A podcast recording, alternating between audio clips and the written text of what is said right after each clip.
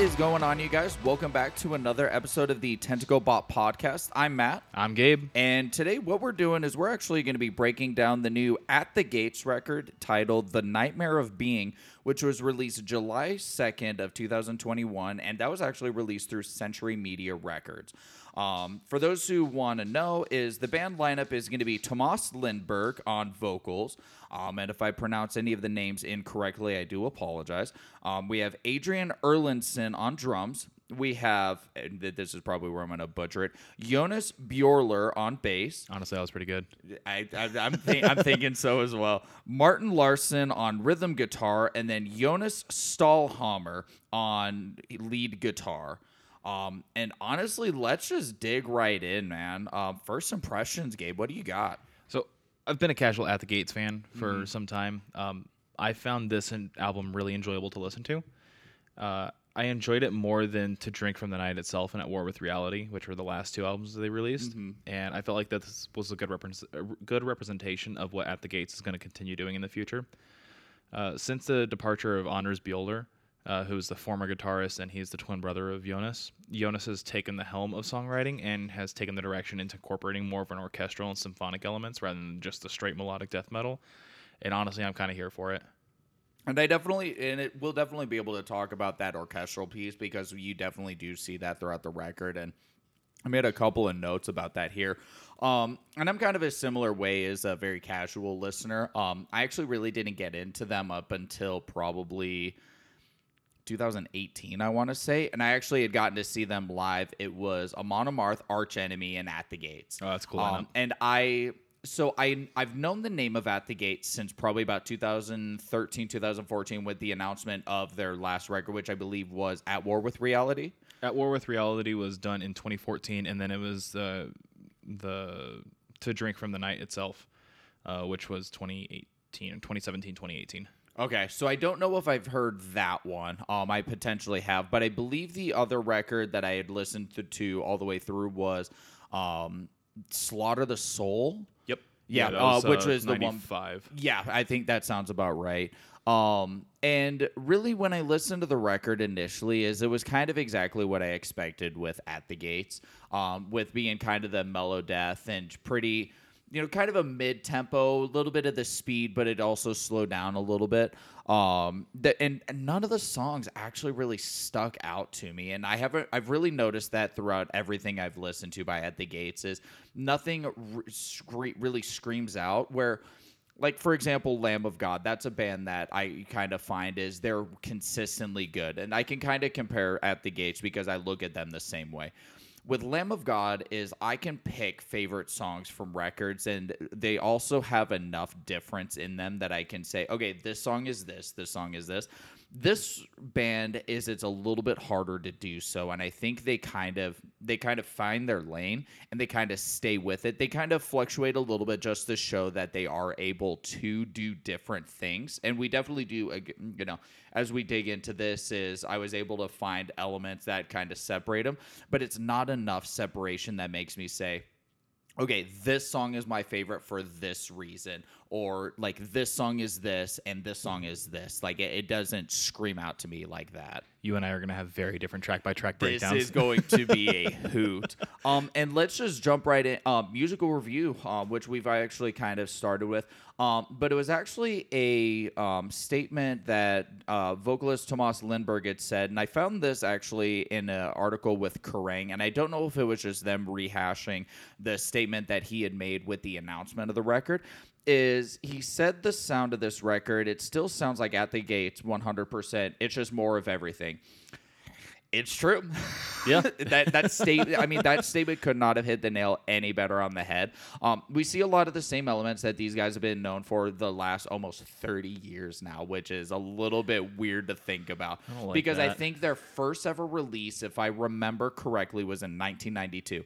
Now, tangent, really quick. I went to the At the Gates website to try and confirm the the the members of the band.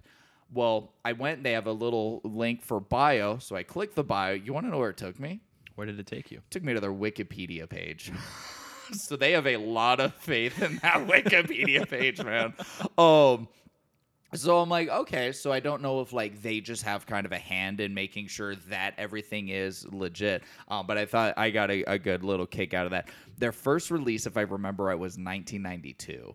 Um, Oh. Yeah, so that's the thing. Um, so you know, just a reminder that we're old. Um, we see a lot of melodic death metal riffage, um, which may, we may reference as mellow death throughout the the podcast. Um, and you may kind of hear that um, just in kind of metal talking.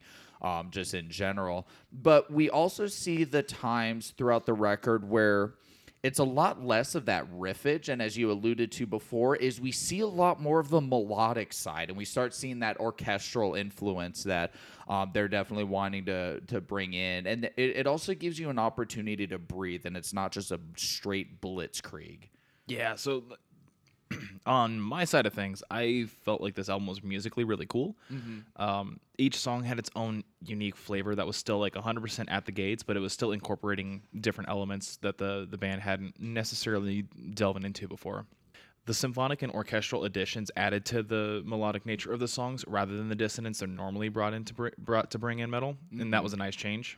Um, the guitars are consistently with uh, uh, with at the gates and with sh- Swedish death metal, and it never felt like it was abrasive or uncomfortable to listen to. Yeah, and and it was definitely a, a very easy listen. Um, the only thing is, I think just because, and and this is completely me speaking opinion wise, is because it just kind of felt like a lot of the same. Even though again there were the departures, and you know again we will make sure to dig into that much more uh, once we get to the track by track is I, I found myself getting bored. Um, I remember it's honestly one of the places I get a chance to listen to music as much as I do is at work.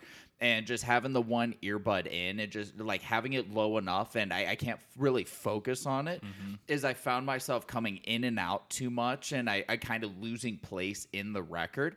Um, and then even when I was trying to give it some attention, is I almost just was like, I'm gonna go listen to something else and kind of come back, and just because I I don't know if it's it's just because you know.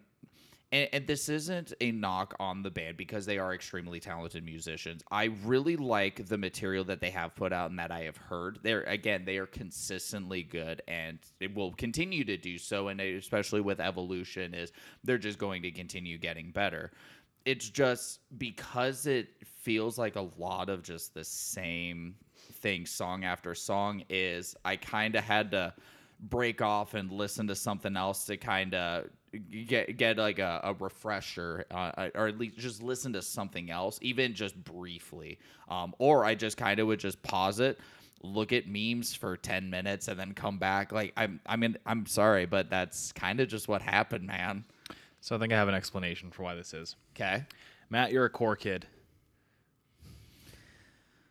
Where is the lie? Hold on, let me let me just flip my hair out of my eyes. I'm gonna need you to to lower your skinny jeans here. Give us a second, because these guys are death metal master masters. Oh yeah. Uh, well, and like, but you- not deathcore masters. And, and I have that. So we'll we'll just jump into the lyrical impressions here because I actually have a little bit on that. Um, Lyrically, like this is a death metal album through and through. Yeah.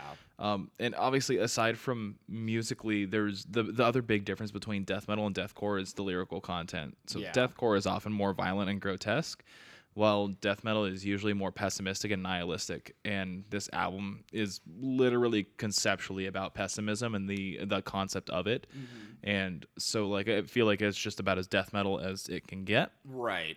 and I feel like that's where so mu- musically speaking, like that's where you're kind of losing it is because it's not core, it's not breakdowns and blast beats and stuff like that. It's Blast beats.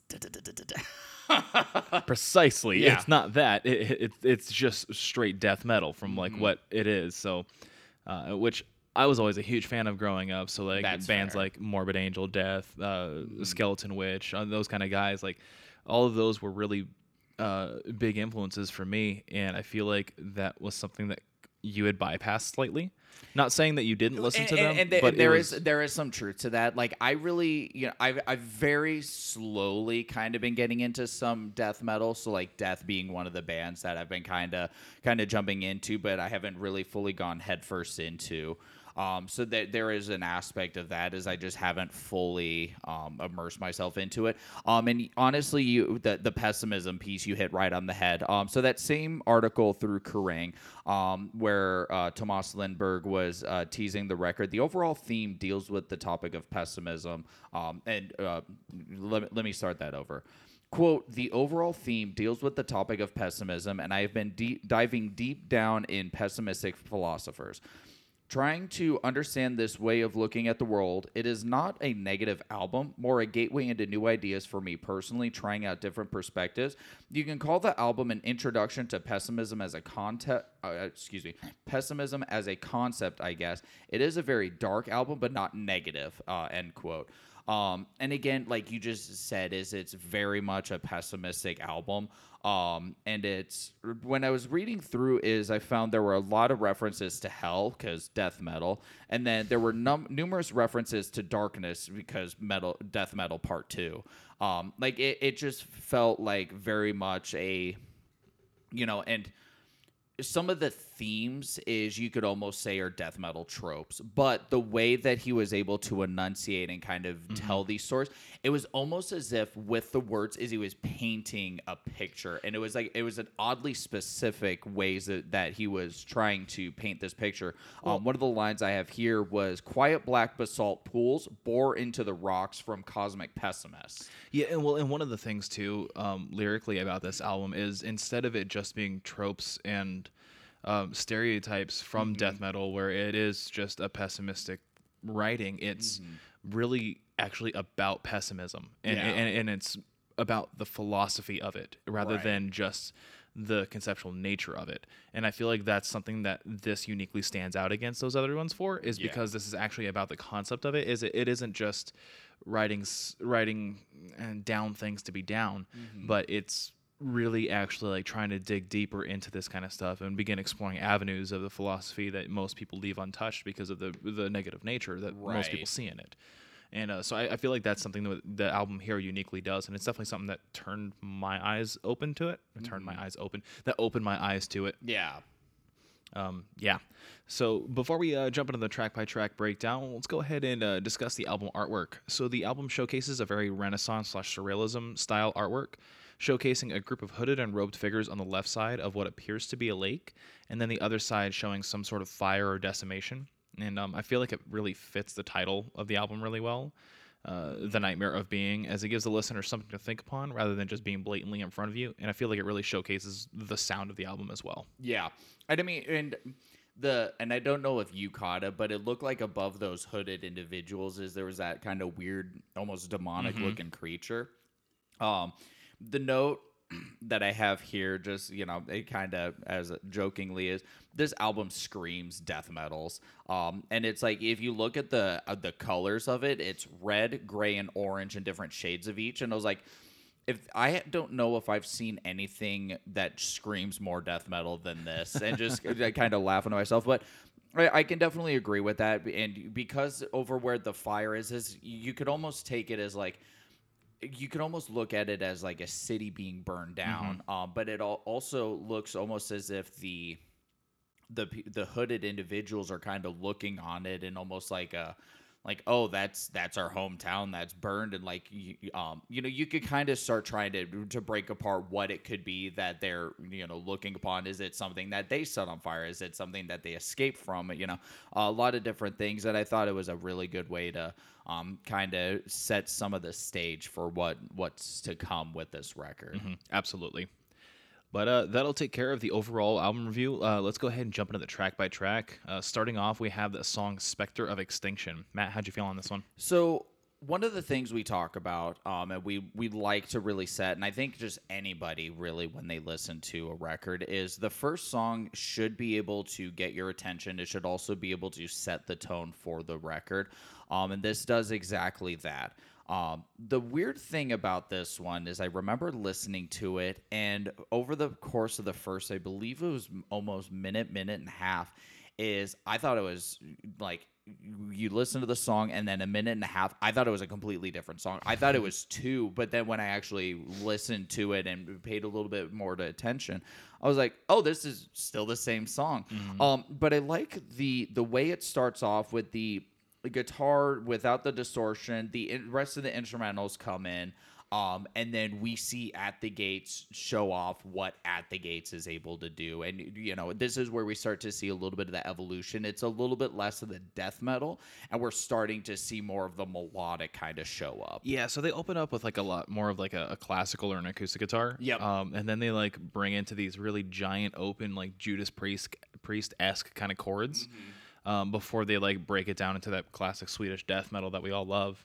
And honestly, on this song, the chorus is super catchy, which is weird to say for a death metal song. Um, but yeah, it, it was a super catchy song. I find this one being kind of just like on my mind the most. It's not my favorite song on the album. I'll get to that in a bit.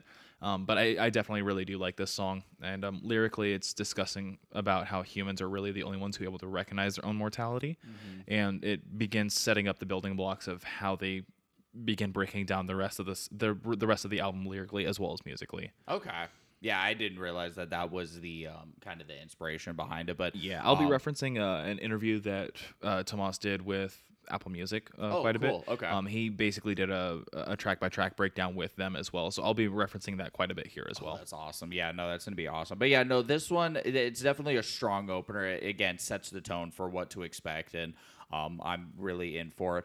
Um, and next up we have the Paradox, and dude, that opening riff is just straight So death. metal. good. It's so I really was a big fan of that. Um, the cool thing about this one too is it's kind of a faster song. And it really doesn't pull off the gas. It pulls off a little bit towards the end.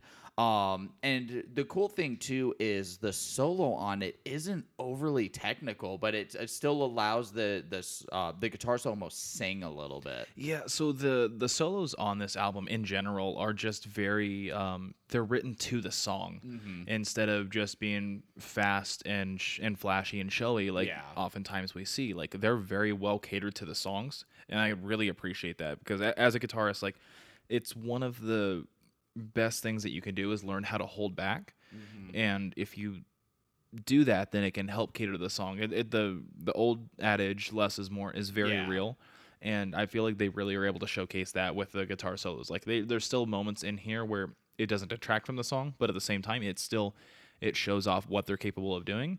Exactly. But they don't do it every single time Yep. and I, I really appreciate that. Um, also, with this one here, uh, in that uh, Apple Music interview with Tomas, he said that whenever they're writing songs, they're writing them with the uh, placement on the album in mind. So, like Spectre of Extinction, they wrote that song planning for it to be an opener, so they wrote it musically to co- coincide with that. Right. This is the only song that didn't end up doing that. This song was actually supposed to appear later in the record, and the the producer, um, I'm I'm blanking on his name, uh, unfortunately, but he basically said that that this song was too much of a banger. It needed to be up closer to the front of the album, and so this song was originally supposed to be, I want to say like track seven or something like that, Okay. um, with uh, the abstract enthroned. So uh, track eight. okay. Uh, so they, they were supposed to be swapped, and this is the um, the only time that we see that on this record, outside of obviously the abstract enthroned, That's um, interesting. Okay. where they didn't write it with this particular track number in mind. right. So I, I thought that was kind of cool. It, it's not something that we commonly see artists do. Mm-hmm. Oftentimes they write the songs and then they can make their placement out from there beyond. Yeah. Um, whereas this one here, they actually write the songs so they flow together with other songs that they've already written for those particular track placements. And we actually see that a little bit later on here, and I'll point those out. Okay. Um, but it's, it's just a really neat writing concept that I don't hear too often. And I, I really appreciate it. Yeah, and based on you know the the knowledge that I have, kind of of the inner working workings, as that sounds about right. Is that it's just not something that they typically do, and I think what ends up happening, and please correct me if I'm wrong. Um, I, I can't remember who it was that I had heard the kind of information from. I think it was kind of a behind the scenes of a um, like a behind the scenes of a release of an album is the band had kind of said yeah we you know write all the, the all the different songs we kind of just collect a bunch of them that we like we send them to the label they pretty much say okay these are the ones you guys are going to release and then that's kind of it Um, and I don't think you know there was never really any talks of okay, this is where this is going to be placed and kind of that kind of thing. So that is interesting. That can sometimes be the case. It depends on the interaction and the relationship with the label. Um, when you're a band of this size and kind of just clout, the label's going to give you a lot more leeway on it than if you're just a brand new signed band because they obviously don't want making you making decisions that Oh, are going to negatively impact them financially. Because all in all, they're just a, there to make money. They don't Right. they don't care about the music. They just care about the cash that it brings in. Uh, and, and so newer artists aren't going to necessarily have that same unless they're indie releasing. Um, with this one, Century Media, I've never really heard any bad issues or, or uh, complaints with them in that regard. Right. Okay. So I feel like that's the case here with them. Yeah, and that would make sense, especially I mean the band's been around almost 30 years, so they've got they've got a bit of a following. Yeah. Up next, we do have the title track, "The Nightmare of Being." Gabe, hit me with it. So, being the title track of the album, you always want this song to stand out. This one is a slower song, but the weight is definitely there. Um, the the chorus lyrics, um, the parasite of subconscious, excuse me, the parasites of the subconscious are perception.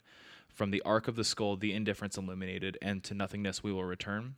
Was super cool, like the way that it was vocally phrased, as well as obviously just lyrically, it's super metal Right. um, and is also super indicative of what the song is about. And the this is where you begin seeing more of the element of the the concept of pessimism being introduced. So this song really was about the constant war with our own sub- subconscious, where our subconscious has these built-in defense mechanisms that are designed to help keep us sane. Yeah. And the more we begin to recognize our own mortality and recognize our own like reality with our situations, the more and more those defenses have to be activated to keep us from just falling into this state, state of madness Yeah. um and, and, and so that, that's something that this song specifically is is really about. And then the ending breakdown of the song is just super heavy and i love it. Yeah this and this is the um you know this is kind of where I, I made the the first real note of the the fluctuations in sound um to kind of you know allowing the the sound to really kind of show and again see the the evolution. Um i do like the spoken word aspect at the beginning and it almost adds like that spooky atmosphere to the song and it just kind of added that little bit of extra um and i think that was one of those things when I, I once i actually sat down and fully listened to the record i was like this I'm actually really for this. Like, this is a really cool thing that they introduced into the sound. Um, so I'm definitely for it. absolutely uh, then it moves into the the song the garden of cyrus mm-hmm. this song is super weird I, dude, honestly, I thought this was an instrumental the first time I heard it, and for the mo- the, for the most part the song is like there's very little of the song that's actually lyrically based Yeah. and that part of it it's over in about in a minute yeah, and and the weird thing with it is. I don't know if I like or hate the vocals on it, I- and it, it's almost like I like that it adds the, the a little bit extra to the song, but I almost wonder what the song would have been like if the vocals hadn't been there. Um, and the the thing here is, um, unlike Born of Osiris, the song actually makes the saxophone work. Yeah, so the saxophone is played by Anders Gabrielson, um, and even Tomas in his interview with uh, Apple Music was just like, "Yeah, and here we have the dreaded saxophone in metal music, and we think it works, so here you go." That's awesome. but yeah, um, this song starts out in uh, a seven-eight time signature, Okay. and part of me likes it. Part of me thinks, "You try hards. Why did you do this?" because it, it's, it's just a very weird time signature to write in, and uh, it works for the song. Absolutely, it does. It's just it's kind of one of those weird things that like as you begin listening to it, it's just like oh that I can't headbang to this like normal. I can't groove with. Oh, okay, that's why. And and you finally find yourself in that groove, but it takes a minute to get there.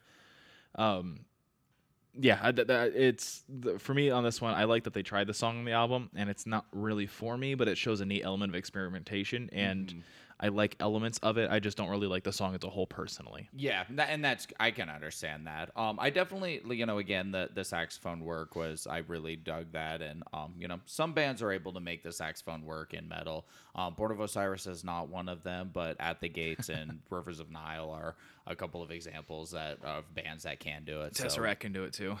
I actually uh, have not really dug into Tesseract, so that sounds like a band I'm going to need to dig into. Absolutely. Um, before we get too far off on a tangent, let's jump into the next one, which is Touched by the White Hands of Death. I Uh, love the orchestral intro into this song. So- oh my god, I love it. I so I, when I was li- sitting there listening to it, I was like, so I guess we're I guess we're in a play now. Like, are we? You know, it. The the note I have here is the first almost minute of the song sounds like a stage production trying to set a very dark and dreary mood for probably a tragic death sequence. so, as I mentioned before, the, the, this is one of those instances where they wrote the songs so they can bridge together Yeah. appropriately. So when they had written Garden of Cyrus for track 4 Mm-hmm. they wrote this for track five, and instead of having the what what end, ends up being a flute line, Mm-hmm. um, instead of having that played by a guitar, the emotion isn't going to be able to be felt the same because it's just a completely different sound at that point. So they in- introduce the orchestral elements in that regard to bridge it back and create that emotional connection between the 2 Mm-hmm. before they lead into Touched by the White Hands of Death. Okay. And so it wasn't really while it's a part of the song, it's really meant almost like as uh, like what a 30 second skit filler would be in a rap album Okay. to kind of differentiate the songs but still keep them together. Th- that's what basically this orchestral part of here is doing. Interesting. Okay. And so it's helping bridge the nat- the nature of this being a concept album while the album still not being a full on concept album if that makes sense. Like Yeah. the the album re- revolves around an entire uh, idea as a concept but isn't like telling a story per se. So the Space EP by the Devil Wears Prada. Yes, but this is done right. I was waiting for. it. I, I, I Yeah. saw the I saw the shift in your face, and I was like, "This is what I want." yes, but this one Tomas's voice isn't blown out and the instrumentals are actually good and mixed properly. I'll die on this hill, Matt, and I've said this before. um, wow, I've got I'm trying to trying to process my thoughts, uh, but um, So for me on this one, a lot of the main riffs sound a lot like "Immortal" by Dream Evil, which is Mm-hmm. just kind of like your standard uh, uh, power metal song, really. okay, Um, it's a cool song. I really recommend it. It's uh, I heard it on Skate Three. And that's how I know the song. so the thing with it's the one of the notes I have here with "Touched by the White Hands of Death" is with this song is because it kind of falls into um, at least after the orchestral piece is it kind of falls into kind of the same tempo and kind of sound that I've I've known to or I have come to know with at the gates um, and just be I, it sounds like I might actually be an even more casual listener than you are with them oh, for sure. um, so I was kind of listening to it and I was thinking like I could probably take this song and just kind of pick it out and put it into one of their older records and it would fit in just right. Um, and it's so very much, you know, and it, it's the band shows off what they're able to do and they're able to do it well. Um, and I, I'm just not really seeing anything new, um, at least for them. Out again, outside of the orchestral piece, and then the um, uh, slower sections in the last minute or minute and a half of the song. Um, nothing, nothing too crazy. Yeah, the last thing I have on this one is um lyrically this song is similar to Spectre of Extinction and where it's again addressing the recognition of our own mortality. Um, but then this one's also introducing the element of the subconscious defenses and uh, uh, that were introduced in Nightmare of Being and uh, that those subconscious defenses being attacked by these realizations. Okay. This album has got me very interested in this actual ideology of pessimism. Yeah, I, and uh, you know, it, it honestly kind of, you know, and especially like the the Kerrang um, article that I had read, where um, Tomas was deep, um, diving deep down in pessimistic philosophers, is you almost wonder who he was dig- like deep diving into, and just kind of I've got a few of them. really yep. Solid. That's awesome. Um, next up, we have the Fall into Time, and this is stage production part two. Um, but there were there are a little bit of vocals on top to add a little bit of extra, a little extra spice to the orchestral pieces. So it's not just orchestra and then at the gate song. It's like orchestral with at the gates kind of uh, showing up in it as well. Yeah, I wasn't really able to connect with this song for some reason. Uh, the instruments and lyrics were cool for it. It just, I don't know. I, I never felt like it was able to ring through for me, unfortunately. Um, the riffing through the song was super cool. and Mm-hmm. a little different from the rest of the album, but like it was always brought back with the regular riffing style that we're used to hearing from At the Gates. Yeah. Outside of that, like I just I don't know what it is about this song. It just I can't really vibe with it too much. So I can't say that I vibed with it either. Um, I think this is the longest song on the record. Um, and it's only a 10 song record, and I think it's only it only tops out about 45 minutes for the entire Correct. thing. Um, the weird thing is, even though this is a slower tempoed song, I could see this song being played live. And it's the song that you see, like the the de- the four same guys that are that have been in the pit the entire set, and it's just them walking around in a circle, occasionally running into each other, while everybody else is just kind of bobbing their head and um, to this song. Like that's kind of what I imagined with this, and it's almost like a uh, middle of the set kind of everybody just you know takes a little bit of a breather but we're all still having a good time kind of song that's kind of what the the vibe i got out of this one Yeah, for sure. Uh, then it jumps into the Cult of Salvation. How you feeling on this one, Matt? bro that intro riff is sick Dude, I can't I can't get enough of it. This is my I- favorite song on the record. really Absolutely, Okay. it is. I love this song. so I I'm really sad that we didn't see that intro riff a little bit more in the song. Mm-hmm. Um, and I was kind of hoping like because it stopped and it was almost an abrupt stop, and I'm like, okay, cool, like we're gonna probably get this in the chorus, and then the chorus happened. I'm like.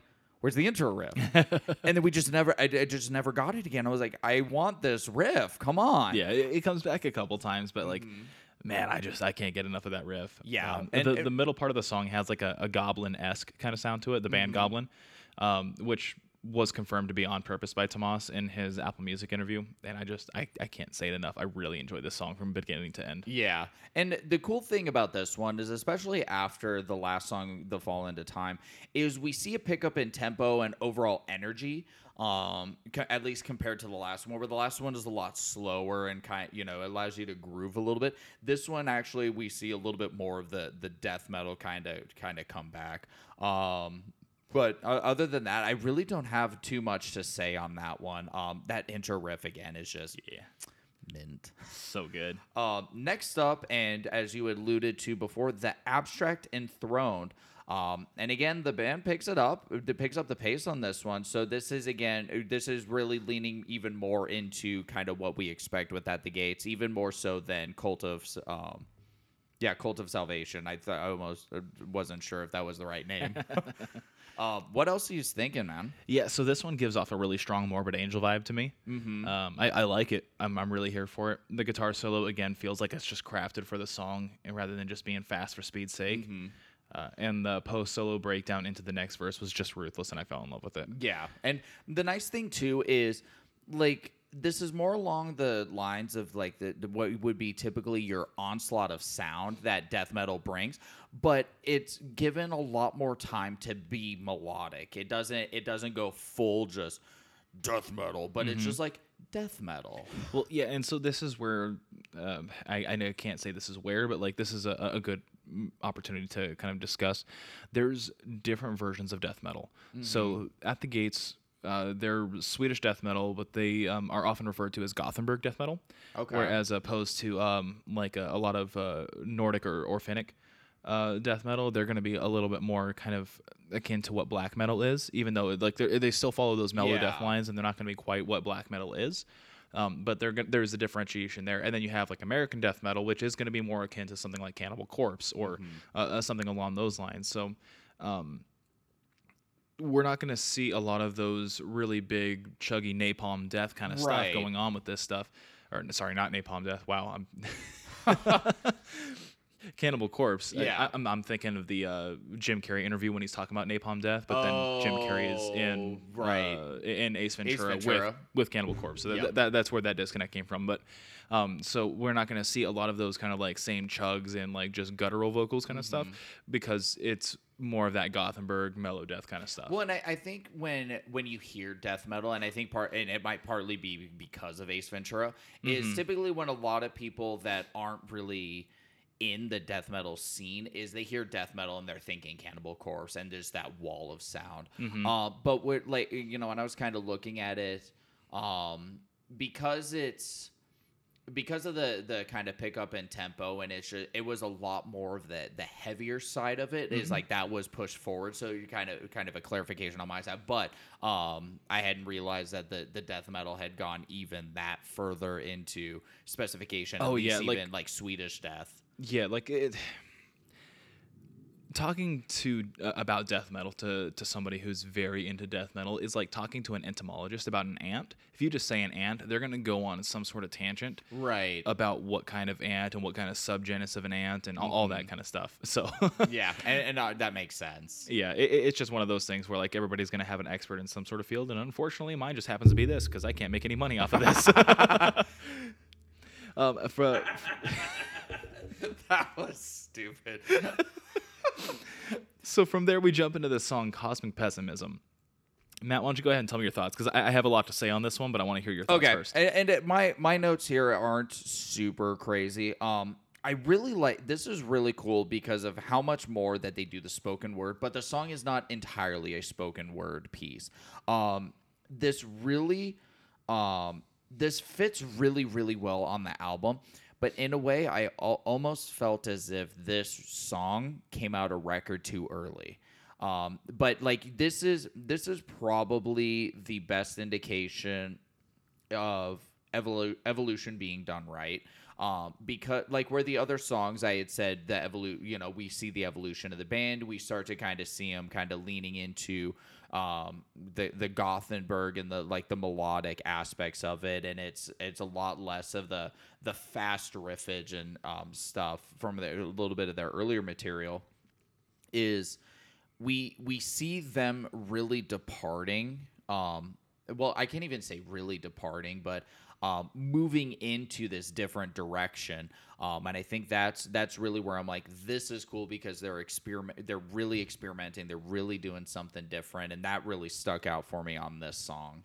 So you're half right on most of what you said there. okay Um, so this isn't really a new direction they're taking it. This is going to be a song that is kind of like more of a one-off, kind of similar to what Garden of Cyrus was. Like they're going to introduce elements of it still, like the rest of the album has. Right. Um, but this song is going to be specifically unique, and for the reason that obviously, that as we've mentioned before, that this album is really a concept album around the idea and the philosophy of pessimism right in doing so, when uh, Tomas and uh, and and Johan, Jonas were doing their research and their discussions on this album, Tomas reached out to an author that he was uh, was reading into, a modern author at the time. Uh, that author's name is uh, Eugene Thacker, and he asked him if he was able to work with him in some sort of way and incorporating something of his into this. And so the song title "Cosmic Pessimism" is a title of a book by Eugene Thacker. Really? And the spoken words part of this song is excerpts from that book on the on the philosophy of uh, of pessimism. oh that's cool And so that that's where like this song is unique in that regard, and it's really cool for the album conceptually. I'm not a huge fan of the song itself, um, just like listening to it, but like diving into the uh, the the semantics of it, like it, it's a really cool concept, and I really appreciate that they inc- that they included this song into the album. yeah no that's a really really cool thing So that's what I have on that one. That's cool. That's no, like that. Honestly, like that's just rad. And the last one that we're we have on this record is "Eternal Winter of Reason." Gabe, this song is a banger of a closer. this this is so. And the it, it's the cool thing about this song is where typically. And, and especially in metal bands, is the last song is they like to go just balls to the wall. This is not that case. And No, I it is really not. and I really appreciated that because that was that's what I expected being a, a fan of metal is I'm expecting like, oh dude, these guys are gonna go hard. But they really leaned again more on that melodic side of the melodeath sound. Um Yeah. so and- uh, the cool thing about this one is, um, after like multiple listens, you'll recognize that the only riff that's repeated throughout the entire song is the chorus riff. Everything else is just its own separate riff. Like it, it doesn't ever appear again in the song. I and didn't recognize. so okay. Tomas and and Jonas said that this was very intentional and that this song is really meant as a reflective song to address what you've learned emotionally from the overall concept of the album. and so it's Okay. it's designed to just allow you to kind of think and and reflect on it like like I said it's not really just like a all in your face final metal song Yeah. on the album like it's very much it's a great song Yeah. hands down but like it's still like a very reflective kind of song to it Mm-hmm. without slowing the album down and uh, he, he said for himself and bassist uh, Jonas that they really just wanted to force the emotion from the song on themselves uh, to close on the conceptual nature so the listener can feel that and i honestly feel like that they managed to capitalize on that really well Yeah, no, I that's actually a really really cool reason to kind of have the have the closer be that way and you know, as opposed to again the almost trope of just let's go hard for the last song. well and, and the, the cool thing is too like their goal with this album at least for me was achieved like Mm-hmm. I honestly didn't know that the I, the ideology of pessimism was an actual philosophy until I started digging into this album. Yeah. And so it, it's one of those things where I always thought it's just no, that's just kind of like a just a mentality. Like you can be a pessimist or you can be an uh, optimist or you can be a realist. And I didn't realize that there was more to the philosophy behind that, and that like makes me want to learn a little bit more about it. On, to be completely honest, I'm kind of in a sil- like, we- and especially because you were able to get that information, and I, I hadn't had a chance to really get that kind of deep dive into. Um, is it's almost something that I'd be interested in learning about too, even if it's just like a uh, a surface level look into it, just to kind Mm-hmm. of have a, a little bit of an understanding of kind of what what's going on. You heard it here first, folks. Let's be pessimists. Pessimists. Uh, but that's all I've got for the song. Do you have anything Yeah. further? I, I re- the really cool thing was the last few seconds of it, where it was that really really light close, and I I can't put my finger on what the sound was, but it was like it was uh, an almost ethereal sound for the last like I think it was like ten seconds, and just the having that to close out the record, it was kind of beautiful, really. Yeah. Um, so I'm all for it. Um, but that's going to be it for our track by track breakdown of the new record by At the Gates, again titled "The Nightmare of Being." Um, and what right now what we like to do is give our tentacle rating. So out of a scale of from a scale of one to eight tentacles, we rate the record on what we think. Gabe, what's your rating? Uh, I'm gonna go with. I think I'm gonna go with a six out of eight on this one. Really? I, I like I said, I really like this album. Mm-hmm. It it was a lot of fun. It forced me to think introspectively. It gave me new insight on kind of what I want to explore next. And in this case, obviously, the concept of pessimism. Like it's just a, an interesting concept that I kind of want to learn a little bit more about because why wouldn't I want to broaden broaden my horizons Yeah. with that? And just over like there was some really catchy songs on here, which is really hard to do for mellow death metal Yeah. and I, I I really appreciate that from him. So th- this is absolutely an album that I'm gonna be returning to, Okay. and I, I am, am very happy with the with the way that this was released. Okay. How about you? So uh This is where I come over the table. This I I think I think this is where um, Gabe turns to the same color as the red of the Coke can sitting near him. Um, I'm giving it a three out of eight. Oh boy, you better if you're gonna come, you better come correct. So, and a- as I've said before, is I've only come recently into listening to this band, and it, it's a very very casual um, the listener. Um, unfortunately, is from kind of a over the top kind of listen and if it's not so you know if i i'm not like fully invested in listening to it which i'm typically not with everything i listen to especially if i just have it on as background music at work. Um it just kind of blends together a little bit too much. Um, will it be something I return to? Yes. Um, and it's part because this band is consistently good. Um, and because of the respect I have for them as musicians, and really like just listening to their riff style, is you can see their influence even on metalcore, which is you know I guess my my just go to thing. Um, it's just not going to be one of those records that I just am like, I'm going to return to the like constantly return to. I will return to it. It's just not a oh I'm going to this all the time. But with the additional kind of insight that you would provide it is it gives it a little bit of extra weight where it's like okay I can I might just leave this one to stew a little bit and then come back and just revisit just to kind of kind of find a new um, kind of understanding and kind of appreciation for it.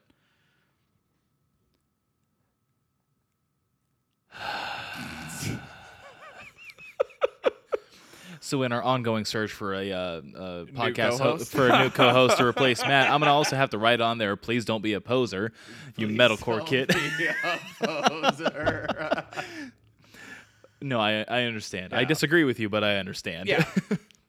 All right, but uh, that is going to do it for uh, At the Gates, The Nightmare of Being. Um, before we finish off the cast here today, we do want to talk about the hidden track, which is where we discuss something in the music world outside of this album. Um, before we get into our individual ones, I want to address one that we haven't gotten to touch because we haven't recorded in a few weeks and we record ahead a little bit. The new Trivium song. Okay, so before you continue, that's my hidden track too. because honestly, All right, fine. like, let's jump into your hidden track. Yeah, yeah, we got to so- hit this. dude. the so it was right after we recorded. I think it was the Born of Osiris episode. Is it had just dropped, and the two. I remember the two of us were like, "Oh boy, Yeah. oh boy." Oh, man, and it- we that- just sat there and, dude, we real we kind of see. uh, This might be at least in the last couple of records. Is this might be the heaviest song Trivium's done, um, at least over the last maybe two albums. So after what the Dead Men say, I didn't know where Trivium was going to go after Yeah. that. Because what the Dead Men say, honestly, was a perfect album for me. It I good. It was so good. love that album to death. Mm. I, I did not know that it could possibly be topped in any way. Yeah. They topped the crap out of it with this song. Yeah, th- that song. So th- this the song's called "In the Court of the Dragon," um, and it's gonna it's the most recent signal, single that they have released.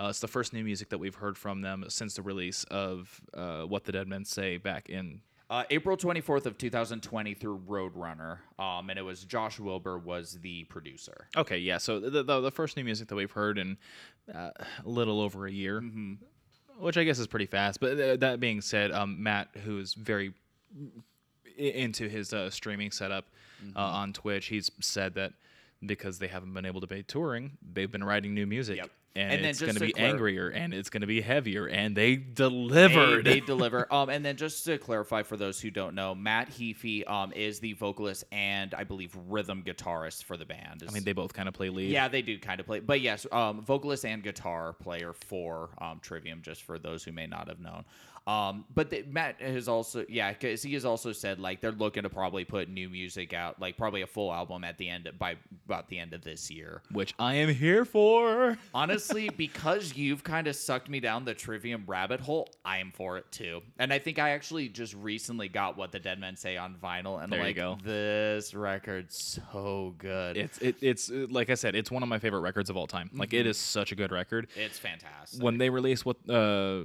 the the sin and the sentence, I didn't know if they could top it. They released what the dead men say. I didn't. I don't know if they can top it. Yeah. And now I'm hoping that they're going to top it again Yeah. because obviously I want them to do amazing. But Yeah. um, yeah. The the riffing in this song is just It's gross. Stupid It's good.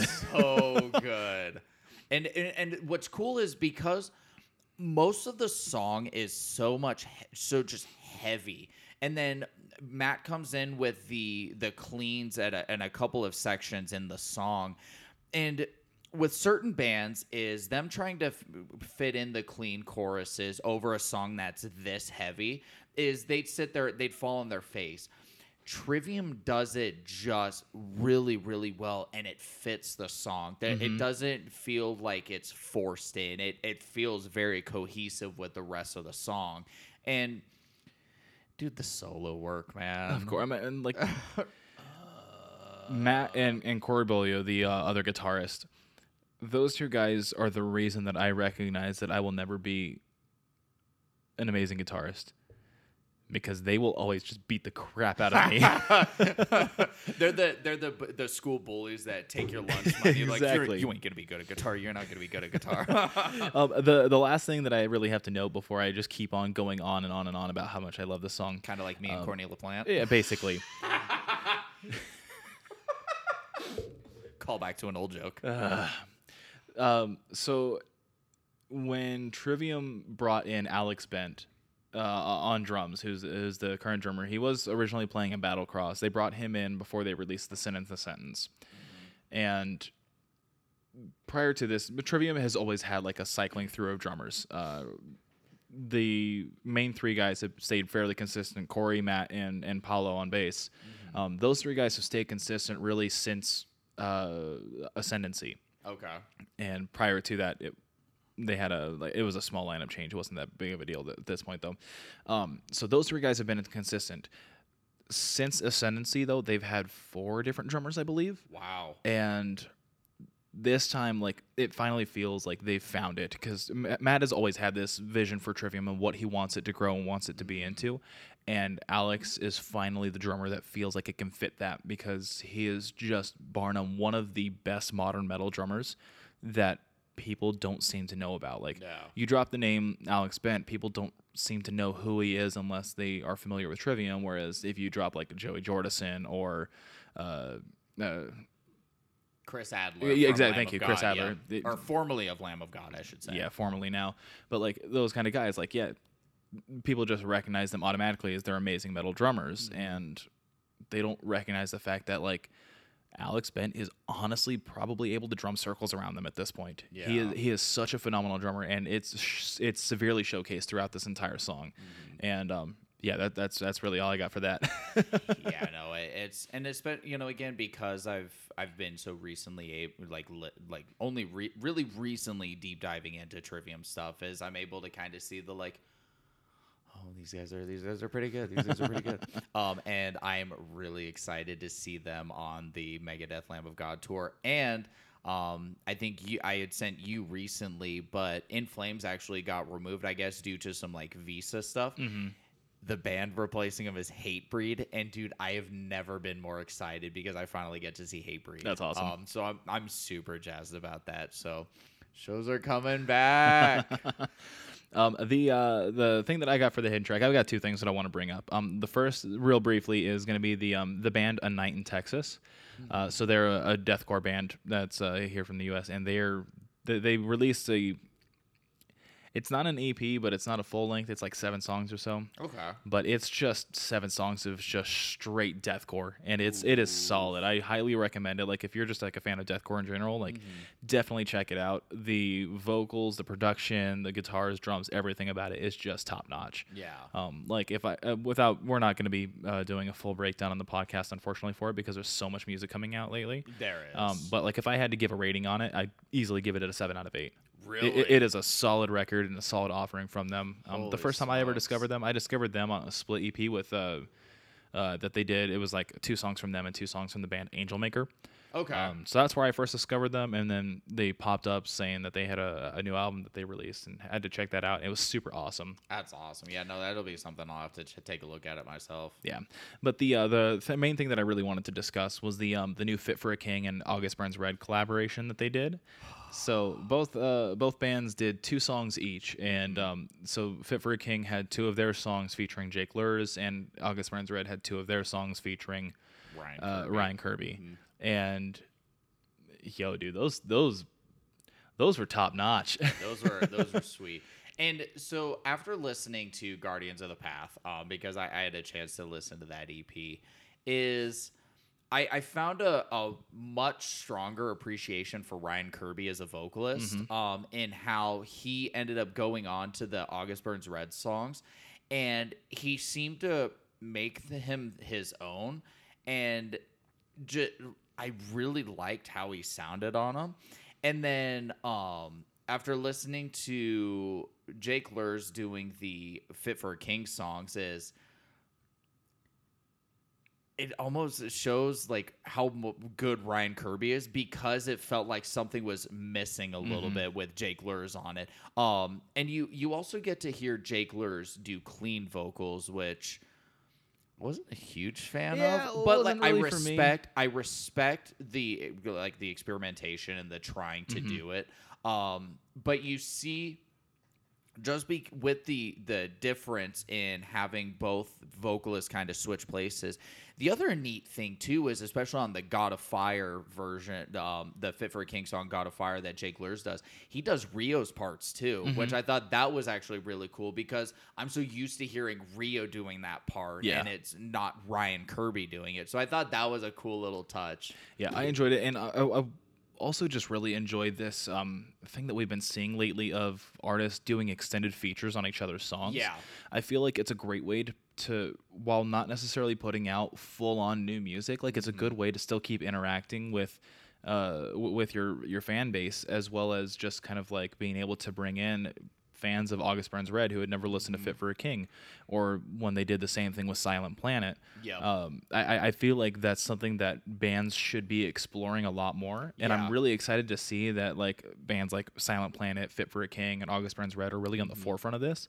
I just feel like bands definitely need to explore this side because it's something that hasn't really been seen a lot before. Like we, we still see some elements of it and stuff like that with extended features. Yeah. But I feel like in this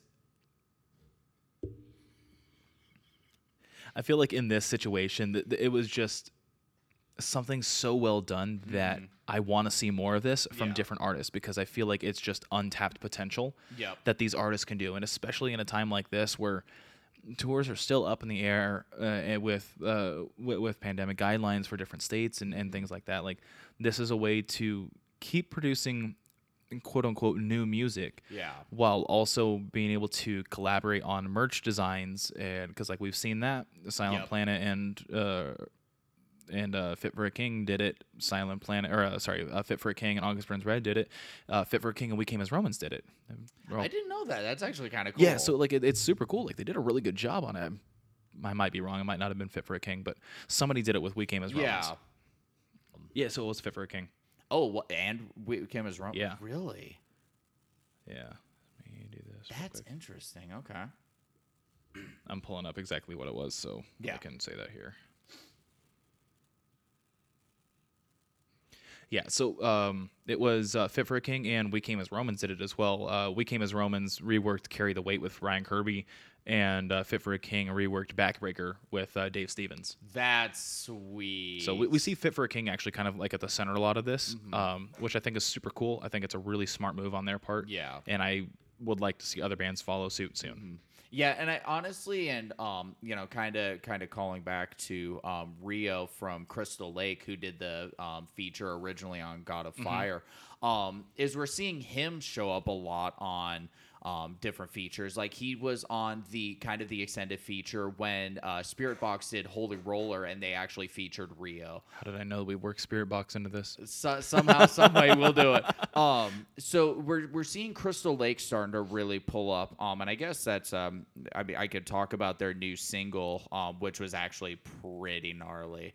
Um, but you know, we're so also starting to see kind of a push for for the band Crystal Lake as well. So, and, and it's a good way to market you know other bands into your own fan base as well as bringing up now some of the smaller bands that just to get them that little bit of extra exposure It Um, gets so them exposure. It gets those. It gets your fans involved in them, but it gets their fans involved in you. And I feel like it's just Mm-hmm. mutually beneficial for everybody involved. Yep, Which exactly. is why I'm such a huge proponent for features on music. A it adds in an element that's that's different. Like that's always a good idea. Like when um we, actually we saw this um with uh Hypa Hypa by Eskimo Callboy. We That saw them do the bit with uh, We Butter the Bread with Butter. Yep. And so like that, that that's just another example of that. Like I hadn't listened to We Butter the Bread with Butter since probably 2008, and that made me go listen to their new single again. Yeah And so it's it's just mutually beneficial for both parties, and I feel like this is just I, I know I've said this before, but it's untapped potential that these artists have, and we need to see more of it. And I'm here for it. yep no I, for sure um and then i guess uh just on the ti tangent um the new single by crystal lake curse heavy heavy it's disgusting it's and so good. honestly even the kind of clean section was actually kind of a cool little touch to it so um th- that's just a band that i've heard little bits of that i'm just I they they've put out really cool stuff before, um, and I, I just plan to to go back to it. Um, and it's a band I definitely want to dig into more. Absolutely. Um, uh, some other notable things that we're not really going to deep dive into here before we close out. Um, Ascent Like Wolves released their instrumental version of Mystic Auras, which was really good. There was uh, the, the new Memphis May Fire single that released that was actually pretty solid as well. It Which was I'm- uh, Death Inside, right? Yes, that's Yeah. correct. Which is strangely good. And Yeah. like they're they're coming back heavy again, so I'm I'm I'm, I'm here for it. Mm-hmm. Um, and then I also want to touch on the uh, the new single uh, "New Low" by Nightlife, uh, which is like this weird soul version mixed with the djent, and it's super awesome. I highly recommend checking it out. We threw it up on our Facebook page, uh, so I definitely recommend heading over there and uh, checking that out. But with that, we are going to go ahead and bring the show to a close. Please uh, like, rate, and subscribe to us on iTunes, on uh, on Spotify, on Amazon, Podbean, and anywhere else that you get your podcasts. We do also have a variety of social medias. We're on Instagram, we're on Facebook, we are on TikTok, and we are on YouTube, all at Tentacle Bop. We don't do Twitter because Twitter is icky. Twitter is big gross. And uh, that's really all we've got. So we appreciate you guys taking the time to listen to us, and we will see you later. Catch you in the next one.